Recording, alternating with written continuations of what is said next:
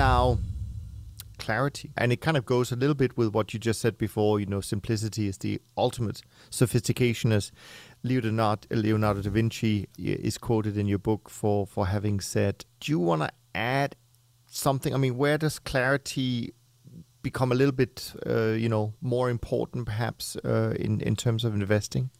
So, uh, you know, I, I have a different job now, but for, for a while there, I was involved in the, the creation and, and sale of these sort of behaviorally informed investment strategies. And the most common criticism I got when trying to market these things to institutional investors was it just seems too easy. Like, it's just too simple. You know, where's the complexity? And so, as my friend Dr. Brian Portnoy says, we have this fetish for complexity in the world of financial services, and it's really, really misguided.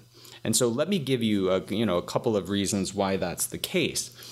The Fed, uh, the US Fed, releases 45,000 pieces of economic data each year. Okay, that's insane. 45,000 pieces of economic data. If you regress all 45,000 of those variables against each other, do you think you're going to come out with some things that are correlated? Yeah, of course. Like, of course you are.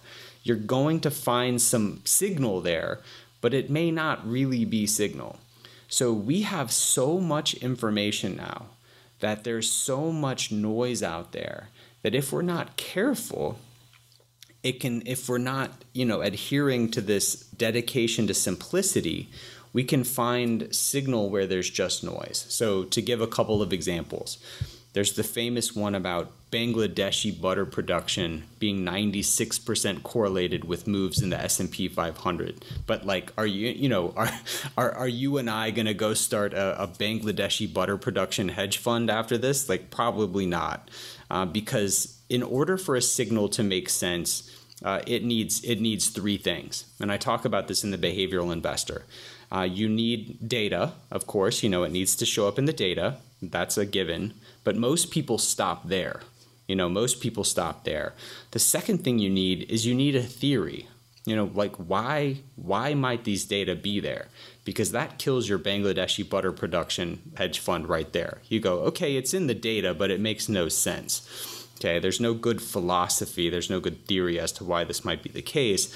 And then the third thing you need is behavior you know, signals that endure, things like value, things like, uh, you know, trend and carry, and these sorts of things, they all have a behavioral component to them, which is why they endure. Because if you look at uh, the history of market anomalies, calendar effects, and different things that don't have behavior to them, they get discovered and then they get arbitraged away as, as quickly as they get discovered. So, uh, a good signal is simple, but it has data, it has theory, and it has behavior somewhere in there. Um, because bad behavior is forever. You know, behavioral tendencies uh, go on forever.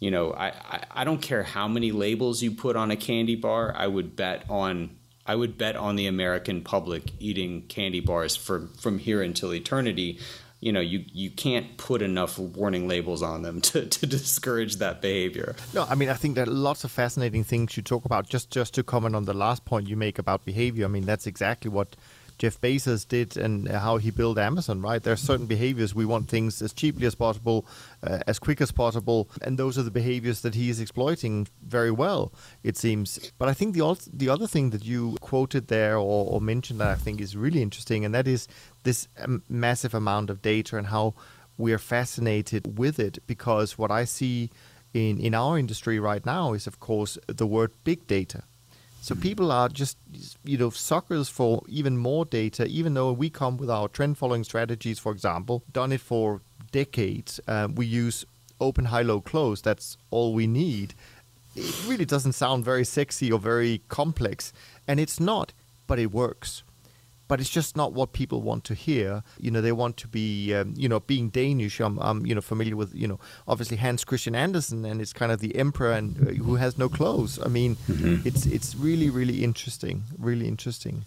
Well, the, so, the greatest the greatest philosopher of all time is Danish. I tried to I tried to name my son Soren after Kierkegaard, but my wife wasn't having it. So shout out to the Danes.